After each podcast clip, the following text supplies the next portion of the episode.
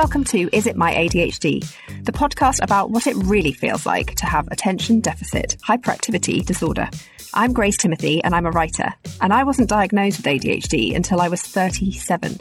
I'd struggled with traits I now know to be ADHD all my life, but it wasn't until a routine hearing appointment with a doctor who happened to have ADHD himself that these traits were pieced together and it was suggested that I get referred for an assessment. Had it not been for that random moment with an audiologist, I'd still be undiagnosed now and still struggling, just like the 2 million women thought to have undiagnosed ADHD in the UK today. I want to better understand what ADHD feels like for women and non binary people, in whom ADHD is so often missed, thanks to the fact that the diagnostic criteria and research is all heavily skewed to the white male case study. I've therefore spoken to some incredible women about how ADHD affects their lives exploring everything from friendship and work to dating and self esteem. I've also pulled in some experts along the way to help us tackle the big questions from you and from my guests. Is it my ADHD when I ghost old friends, for example? Is it my ADHD when I break the photocopier at work? And is it my ADHD when I share nudes on Instagram? My hope is that we can spread awareness of ADHD in women and non binary people, and that you'll find some comfort in knowing you're far from being alone because with the right support, we can be truly amazing. Now, back in series one, I had a really interesting conversation with Dr. Pragya Agarwal about parenting with ADHD. I've received more messages about that episode than any other, and I know it's something that for many of us is proving to be the most challenging aspect of the ADHD experience. It also became clear how many of you not only have ADHD yourselves, but are parenting a child or children with ADHD. Often that's the way that adults receive their diagnosis. Actually, you can refer back to our episode with Caroline Hirons on this front exactly. So I wanted to delve into one woman's experience of parenting a child with ADHD. My guest today is Kate Moryoussef. She is an EFT and lifestyle coach and host of the ADHD Women's Wellbeing podcast. She and her then nine year old child were diagnosed within weeks of each other in 2020. Hi, Kate, welcome. Hi, Grace. Thank you. Lovely to be here so lovely to have you here. So, you actually didn't come to an ADHD diagnosis yourself until after your child had been diagnosed, is that right? Yeah, but it was kind of like sort of I'd sort of toyed with the idea for myself for a number of years, but never really thought it was a real thing. It was almost like a bit of a joke because I've known ADHD all my life. My two brothers have got it. They were diagnosed as kids. And so ADHD has just been part of my life, but I only recognized it in in boys. And so it was over lockdown and, and I got my daughter diagnosed and it was just from homeschooling and seeing her. And there was things sort of pointing before lockdown. And then after I started reading the um, criteria of what it looks like in girls, it started really kind of being like, okay, this is maybe not a joke and maybe this is actually a real thing. But it was also because I was experiencing more mental health challenges as I was getting older, as I was had more kids, and the weight of, of the world was was sort of wearing heavier, I would say, weighing heavier, and and that's when I could really feel um, quite, you know, strongly the ADHD um, for myself as well. And so you're in lockdown, like many of us who came to a diagnosis. How did you sort of seek that for the two of you? Yeah, I mean, it's interesting because for her, she's actually, I know it sounds ridiculous, I've got four kids, and she's actually the one that um, quote unquote the easiest. But when I was trying to homeschool her, she couldn't sit on a chair. She was having meltdowns. It was like taking her out of her sort of routine of school was just it was like she was like a caged animal she also had a, a, fear of reading out in class she was very quiet didn't want to sort of in any way trouble anyone which reminded me of myself that's when i thought you know what i think this is adhd and i saw lots of traits in her that was myself as a child and that's when, you know, we, we got her the diagnosis. And then thankfully at that time, I managed to um, get in with a psychiatrist and we did the full diagnosis over two and a half hours. But what came up for me was a lot more of the sort of the mental health side, but also all the challenges academically that I'd experienced, overwhelm, anything being able to sort of retain information. There was so much, that all the things that I hadn't managed to, to put together. I just thought there was just lots of things I was shit at. And my husband used to pick up the pieces around me. So I was sort of managing to to do all the things I was good at really well, but all the things that I couldn't do, it was like he'd come in and kind of like take that from me. But it was getting to a point at the age of 40, I was like, I'm not a kid anymore, I'm not a child anymore, and I don't want to sort of be um, be in this position where my husband is sort of like um, infantilizing me a little bit and that's when I started realizing I needed to to get some help and support and and recognize. But also, I I as a mum, I had changed careers. I'd had a career break. My confidence was right rock bottom. All I thought I could do was just be a mum. And I thought, is this? I wanted to be fulfilled. I wanted to, you know, I, I, knew there was potential there. And this is a very common theme I hear in a lot of ADHD women is not feeling fulfilled or wanting to fulfill their potential, but not knowing how. And that was very taxing on my soul, I would say, and my uh, mental health that I couldn't quite get to where I wanted to get to. And, and I was doing the parenting relatively well, but there was other things that were calling to me. And um, I was desperate to, to, to, to go there. But the ADHD or the undiagnosed ADHD was preventing me. It was like a roadblock. And so when I got the diagnosis, that roadblock was, um, was sort of uncovered. I recognized what was going on. And that's um, that's been the, the biggest change in my whole life. I would say it was a new chapter for me. And sort of before you were diagnosed, would you identify any of the kind of additional challenges that you faced as a parent, do you think? Yeah, I mean, it's just like the simple things of I couldn't organize my kids' drawers, you know, like oh, just all the drawers were just a mess. And the washing for me was just really hard. And thankfully, I've sort of talked about this a lot, but my husband seems to enjoy doing washing. I don't know how, but I, I felt bad about that. I was like, what kind of wife, mother am I that my husband's doing the washing and I'm a stay at home mum? This was, you know, for a period of time. Um, a massive you know place of shame for me was you know thankfully financially we could afford um, a cleaner um, but I relied heavily on my cleaner to help me organise drawers and cupboards. So I would say, so don't worry about cleaning the bathroom today. I'll do that. But could you just help me organise the kitchen cupboards? You know, and that was like, this is really shameful that I couldn't keep my kitchen cupboards tidy. But now I look at it and I just think, I can't believe the amount of energy that it took to worry about something like that. There was lots of things like keeping on top of homework for them.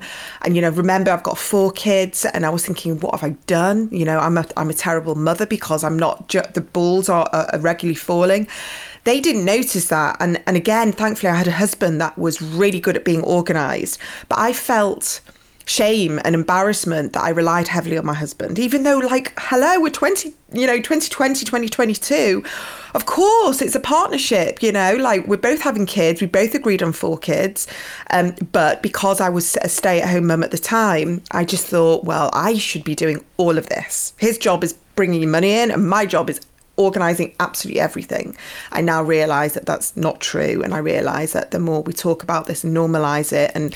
But it's funny, isn't it? And interesting. I mean, they're slightly off topic, obviously, because we both have ADHD. But there is this also an idea of the gender norms playing into our sense of self as people with ADHD.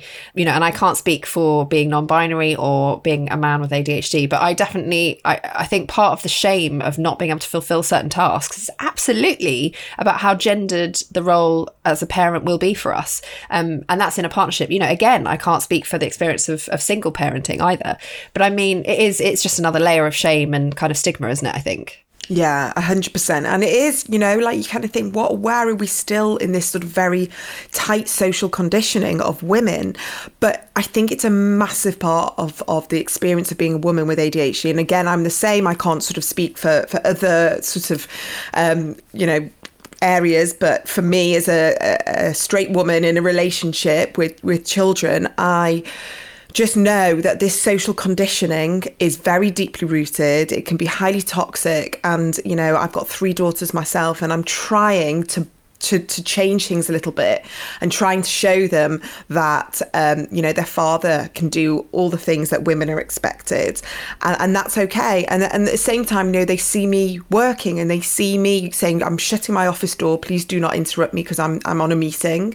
And it's important for them to see you know both sides of, of the coin because who knows what's going to happen in 20 years time. But all i know is is that we have a lot of laughter about you know my husband and, and the washing and my husband you know know, how he likes to, to do the dishwasher. And I'm like, do it. I don't care about the dishwasher and the washing machine. Do it. And, and I don't care how he folds the washing um, because I'm so grateful that he's doing it. so I'm just so bloody delighted that it's not me having to do it all the time. So it, it's a hard one, and every family have got, you know, their different, you know, things going on. But, um, you know, for me, juggling the house alongside my own ADHD was always a bit of a struggle, I have to say. And let's talk. I mean, we don't want to obviously delve too deeply into your daughter's story, that's hers to tell. But in terms of some of the behaviors that you witness and have to support your child through when they have ADHD, what are the kind of intersections of your ADHD and her ADHD, and how can that sometimes manifest in difficult, sort of challenging situations? Do you know what's an interesting one? You've caught me on on a on a week where I've got a, a, lot to tell you, but you see, I've got one officially diagnosed, but my youngest, I believe, has definitely got ADHD, and I see it more probably showing up in a very different way. And and as we know, so many of us, it, it shows up so differently, which is why it's so hard to diagnose. Um, and again, because I see so many different women through my work you know, I can't say that each client of mine has 100% got ADHD, but it shows up so differently that it's like you're trying hard to kind of keep up with all the, the traits and the, and the symptoms. But my daughter actually has the official diagnosis. It shows up in the most kind of common traits where it just she just finds it quite difficult to sit and concentrate and organize and her executive functioning. Her emotional regulation is is much easier for her, which thank goodness, you know, for her, I'm, I'm delighted. But my younger daughter, her emotional regulation is is the big thing for her with her ADHD, and that's the most challenging part for me, because I'd say that's how it shows up uh, up for me as well. So. I notice her anxious traits. I notice her um, the way she sort of it's like zero to sixty, you know, her temper and and, and things like that and and it's highly triggering and it's very worrying and it kind of fuels my anxiety and worry because here I am trying to sort of manage my own you know mental health and emotional challenges and I see it showing up for her so I'm trying really hard to navigate it for myself, but also kind of empower her with tools um, that I know I didn't have. ADHD is so intersectional in so many different ways, and, and that is why it's so important to get that support and help in the, and the diagnosis because it has such a big impact on on families and it has a big impact on parenting and relationships and it's not just that not being able to sit and concentrate and focus that's like the probably the easiest part of it, I would say. I suppose oh, it's really important, isn't it, as well as the challenges and how difficult it can be to have that double bubble of a child and a parent with ADHD. But also, knowing you how I know you, it massively informs the way that you support that child. And you're, I mean, while for me, my patience is an issue in terms of um, tantrums and that kind of thing, I have to, I have to work so damn hard, and it has to be the right day for me to be able to respond in exactly the way I want to respond. Um, and I, and that's my biggest sadness about ADHD is that no matter how hard I try, sometimes I will just be impatient and I will give the wrong response or the response I don't want to give. Anyway, I think what it also is doing for you with your relationship with your kids is that you have that empathy and you understand where that kind of whether it's anger or the responses, you know where they're coming from. So does that has that kind of given you more power, do you think, to be like, this is how I want to respond and I've got to have the tenacity to stick to that? Yeah, but you can be caught on a bad day as well. And, you know, as women with hormones and cycles and working and also feeling overwhelmed. Like your kid can snap at a moment where you are on the edge as well. So I would say that it's just lots of compassion and lots of self forgiveness and the ability to kind of like it's kind of erase that day and start again and just know that every day it's like okay let's just get back up. Let's just keep going.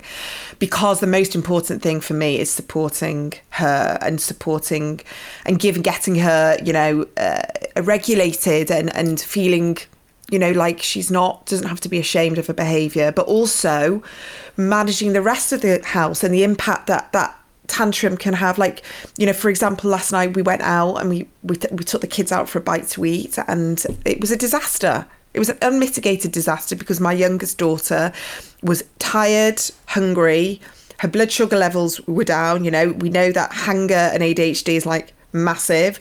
She didn't really have any care for the other people in the restaurant. We were sat in this very small restaurant and she just kicked off. And the other kids were like, do something, like, why don't you discipline her? And I literally had to drag her very tightly and quietly out of the restaurant and just remove her from the situation. And it was only until this morning when things were calmer, she'd slept, she'd had breakfast, and my husband had gone to work, and it, I, you know, still fraught from the night before. You know, we had to sit down, and she was like, "I'm sorry." And my biggest thing is, I don't want her to feel shame, and I don't want her to for that to carry on. And and we we scrapped today. I had to change plans. She was meant to do something and i realized all she needed to do was stay at home and stay in her pajamas and she wanted to play lego and decompress from a busy week. And unfortunately or fortunately i don't know but you know we have to be very um, quick to pivot and we have to change and i had to cancel things. And it's life with ADHD that you know I thankfully I, I'm, i work for myself I work from home and I have the, this flexibility but there's a lot of people that don't and it's really hard. And I just want to just show my compassion and understanding to, to, to, parents out there that are navigating this because sometimes we have to scrap plans and we have to get rid of things and we have to strip things back um, and, and just hope that what we're doing is right for the time. Mm.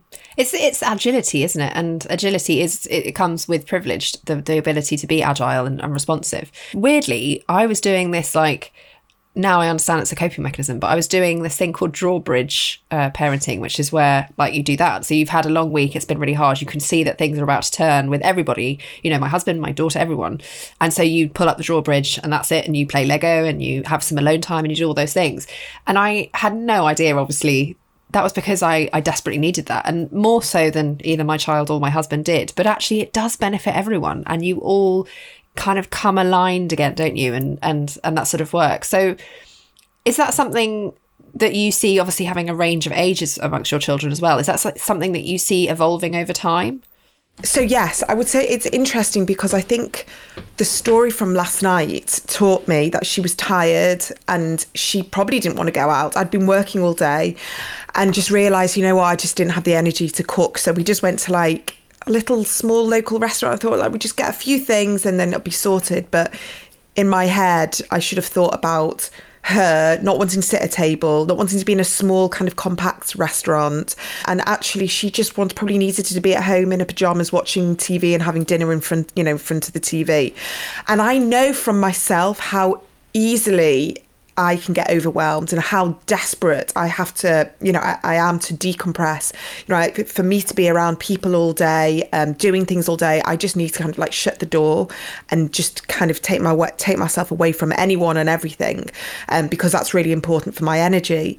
And so I should have probably seen that uh, and and that was her way you know she's seven so she doesn't have the the maturity to be able to say i need i need to be alone. I need to not be around people and this is all too much and too stimulating.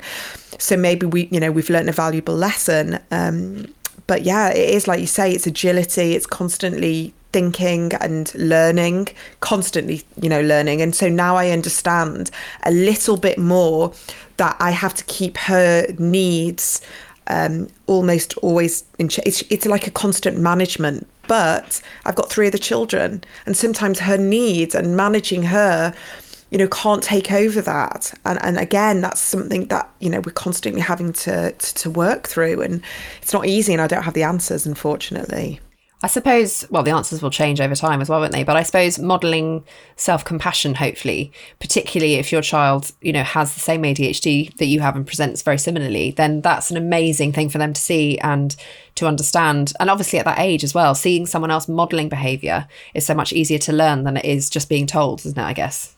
Yeah, yeah. I mean, she's the most receptive and she's the most similar to me because I love all my kind of like practices. You know, I'm a, a EFT practitioner, and through lockdown, I did tapping with her and she loved it. She was really receptive. Sometimes she's seen me just sort of doing the tapping, breath work. She's seen me do. I said, you know, I'm, I'm going to go and do a little bit of meditating, and she'll sit with me. She'll see me sort of doing like stretches, yoga moves. I want her to see the whole shebang because she can choose what what empowering, calming tools are good for her. You know, walking on the grass barefoot. She sees me doing that, and I'm like, and she's, "What's you doing?" I said, "I'm just, you know, walking on the grass. It's really calming. It's really grounding." She did it with me. My other kids, who are all teenagers, laugh at me, think I'm absolutely bonkers. I don't care because I'd rather model and let them choose what they want to, you know, bring in for themselves. I talk a lot to her and the others about making sure we're drinking loads of water, you know, because sometimes you don't realize that we get dysregulated and angry and irritable because we're just dehydrated or making sure that we've got some nuts and we're having a snack or something that's not like carby and sugary because our blood sugar levels is going to crash and then we're going to be even more, you know, angry and irritable later. It's like little nuggets I'm trying to drop where if they want to pick it up, they can, they want to dismiss it, but maybe one day when they're 16 and they something comes up and they go, Oh, I remember mum doing that. It's just hoping that they'll choose the path that helps them. My biggest thing as a parent, my desperate for, is to build resilience in them so they can find the tools that work for them, that they have got like their own little bag of, of tricks that they can reach for. They're not reliant on me. I don't want them to, to, to feel that they haven't got that empowerment themselves. I want them to know that they've got things that work for them. So that's what I hope I'm doing. I hope so.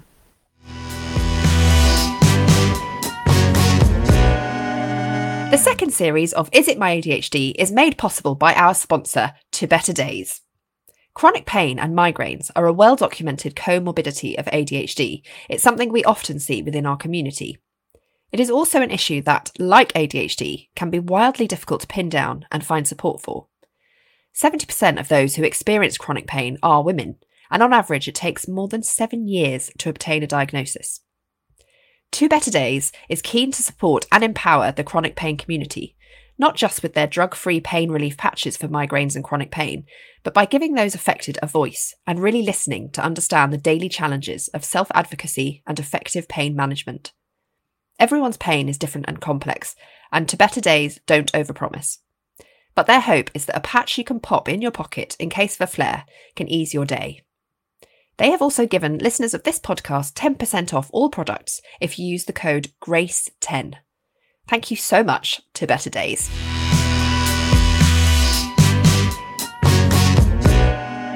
What are some of the ways um, that you mitigate your ADHD when you're needing to deal with someone else's, you know, big challenge? It's all about lifestyle for me. It's privilege. I've chosen to work for myself. I've created a business that works around my kids. Um, it works around, you know, how if that, that I can be home, you know, to pick them up from school. I know that a lot of people can't do that. But things like going for a daily walk. You know, I have to go for a walk on my own. It's almost like non negotiable. Things like just choosing to have some downtime, you know, five ten minutes of just breathing. I, I do a lot of EFT on myself.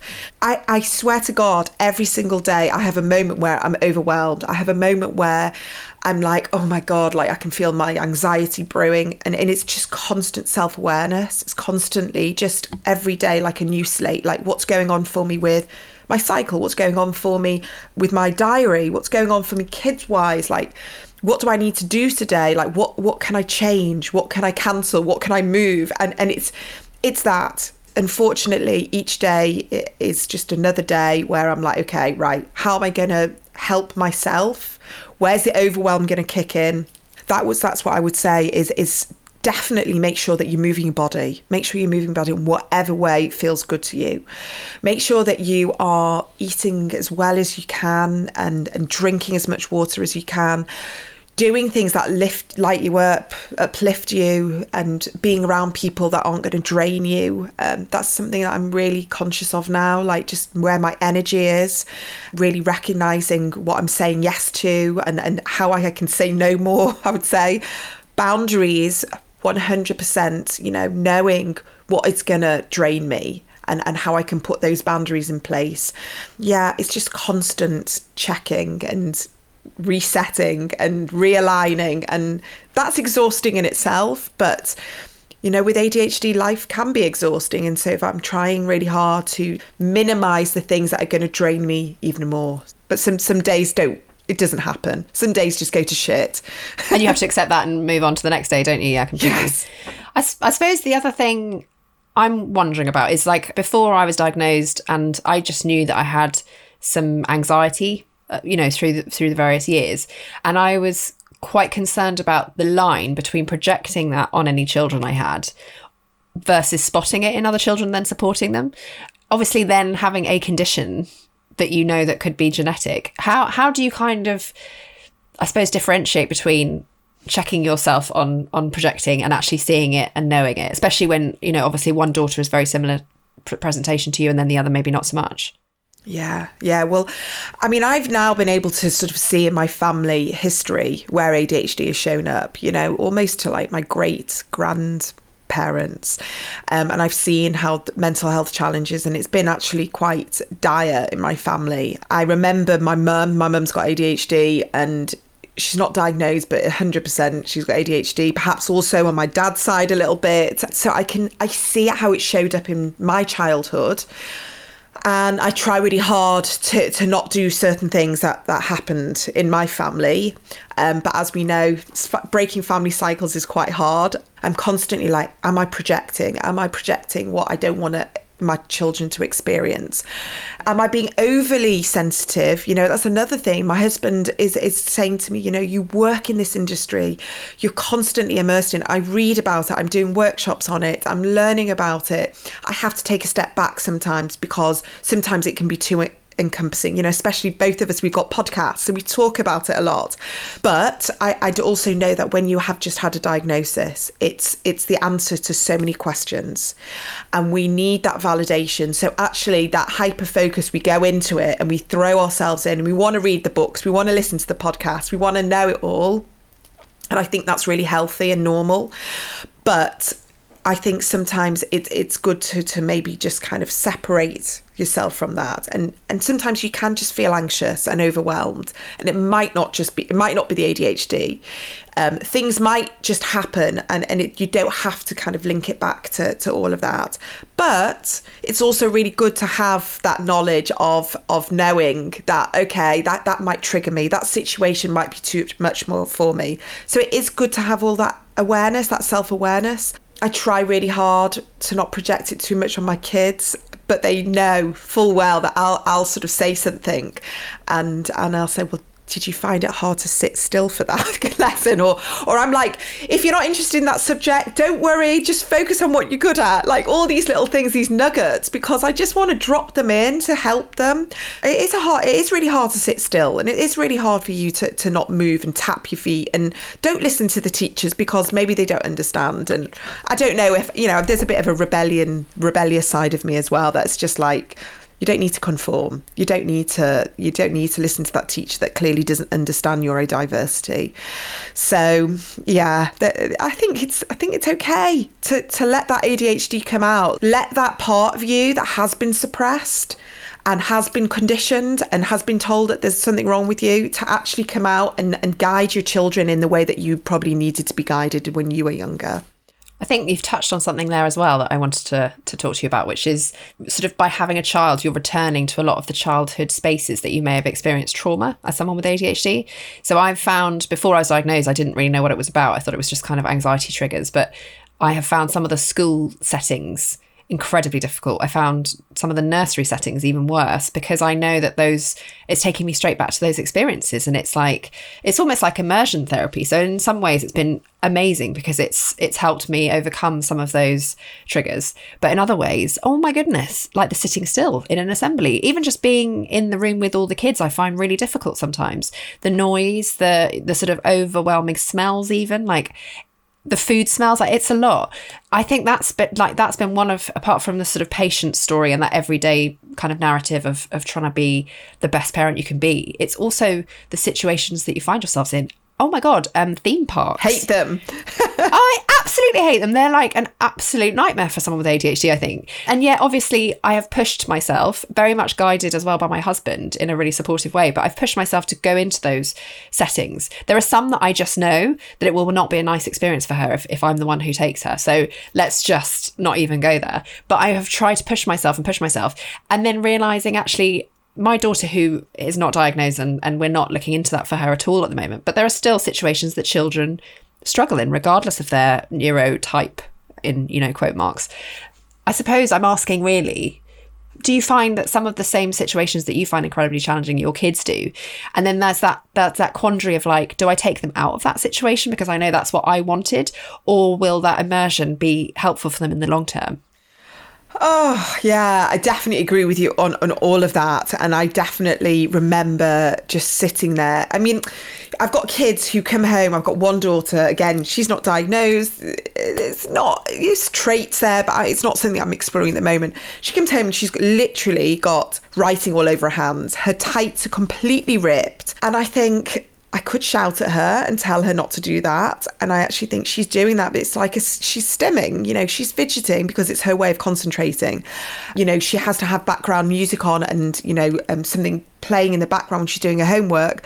And actually, if that's the way she wants to work, that's fine. Uh, and I just remember just struggling so much to do my homework, struggling so much to be able to sit and concentrate in class and just looking out the window, just being like, I've not learned a thing that whole that whole lesson because I was looking out the window or I was, or I was focusing on the teacher's hair or her weird shoe or the most terrible smell. And I'm a grown woman and I took my daughter for a walk with the dog and she had a friend. And the friend had this annoying habit, I'm not even going to go into it. And I was like, I can't walk next to this child because of her, this annoying habit that she's doing. And I was like, I'm a bad human being because all I can hear and see is this habit. So I'm much better working on my own. I'm much better at working in my office, you know, doing what I do.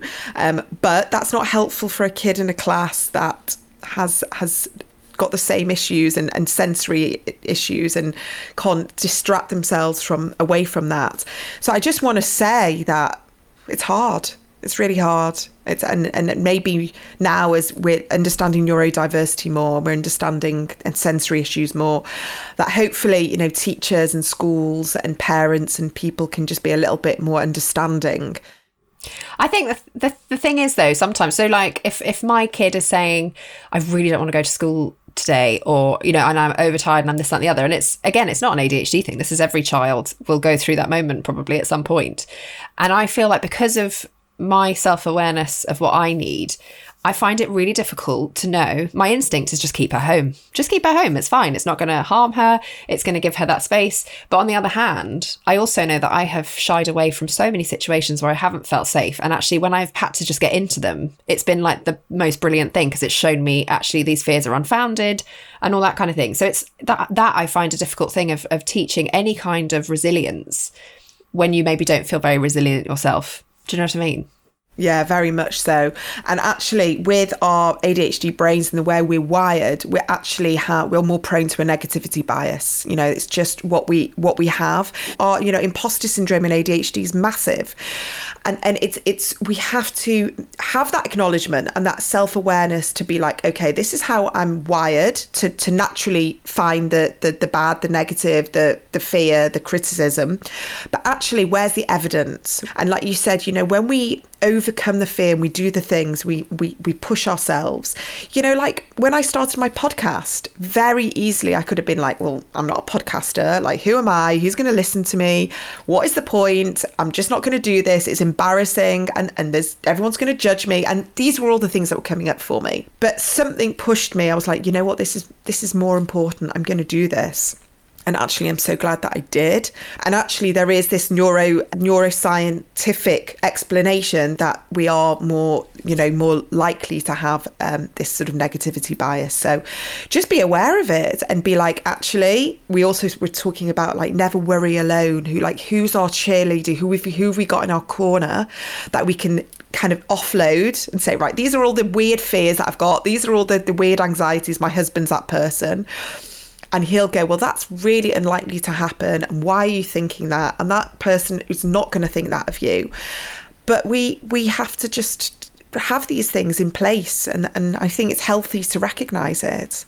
And that's the that's what we need to impart to children with ADHD as well is like become that person for them or find that person for them and make sure that those you know they're surrounded by those people at their schools and their whatever hobbies or whatever their friends families like it's just a lot isn't it? But i think like because obviously if you've had any kind of childhood trauma which with adhd i think is fairly unavoidable it's so easy i think to be like well i'm just going to wrap my kid up protect them from everything where we know that's actually probably just as harmful. So I try and go through childhood experiences and think, would it have helped if my mum had taken me out of that situation? Do you know what I mean? Would it have helped if I had like got my own way and not gone to school that day or whatever? And trying to see that there's a way through that is better and go to a theme park.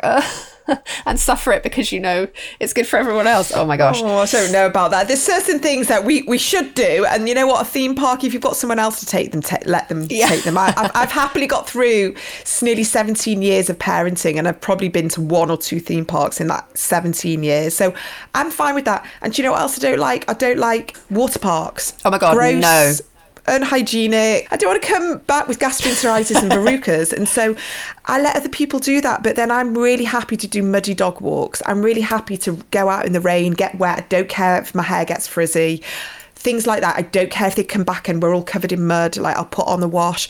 And some parents don't like that. They prefer to sit in a soft play, which for me is like sensory overload, nightmare, horrificness. But I will do all the outdoor activity. So you don't have to be it all and do it all. You don't have to be like parent of the year. Like just just do what feels good to you and just let other people do the other stuff that you don't like. And having podcasts like this where people can listen to conversations and just be like, okay, I'm not I'm not that weird. It's not that bizarre that I behave like this or do this or don't like going to theme parks or you know all all these things. So yeah, don't worry alone. So true. And that's such a lovely note to end on. Thank you so much, Kate. And I wish you guys all the best with it all. Um, I think it must be amazing as someone who's grown up having ADHD to have a parent who is so self aware to put those tools in place with them and make it a collaborative effort. I think that's just such a beautiful and lucky situation to find yourselves in. And yeah, thank you so much. Oh, thank you so much. I've really enjoyed this chat we now turn to an expert. Now I feel very lucky to welcome Dr. Jo Steer to the podcast. She is a chartered clinical psychologist working with children in Surrey and the author of Understanding ADHD in Girls and Women, which has become my Bible. Is it my ADHD when I am triggered by a child's tantrum? Okay, so we know that ADHD has a genetic element to it. So it could well be that the parent as well as the child have ADHD. Saying that, tantrums are a really normal part of child development. And so actually all children will, will have tantrums, especially in their younger years. That's part of growing up and learning about independence. And if you're a parent of a child who's having a tantrum, whether they have ADHD or not, if you as a parent have ADHD, this potentially is is something that can be quite difficult to manage um, because parenting with ADHD does really present with extra challenges and parenting is a really complicated task. It's a complex um, challenge on a daily basis, as you as you know, um, and it requires lots of patience. Uh, attention, planning, organising, and problem solving, and these are all tasks that we know are super hard if you have ADHD. So, during a tantrum, what do we expect parents to do? Well, we expect them to inhibit their own immediate response, which might be to laugh, actually. Often tantrums can be quite funny, or even shout or tell their, their child off. It might be that we expect parents not to do that and to take a step back and have a think about what's going on and what's the best way to respond. Now, if you've got ADHD, you're much more likely to respond impulsively and to that tantrum, which so it's harder to inhibit yourself. And often we expect parents to acknowledge those emotions in their child and soak them up a bit themselves, contain them, help them calm down and regulate their own feelings. And if you're struggling to remain calm and regulate your own feelings, it's really hard to do that with your child. Um, so it is tricky, I think, managing parenting with ADHD at the same time, definitely. Thank you so much for joining me and this community of amazing people. We'd love it if you could follow Is It My ADHD wherever you get your podcast from. And now I'd love to hear from you. What other perspectives would you like to see explored in future episodes? Find me on Instagram at Is It My ADHD to continue the conversation.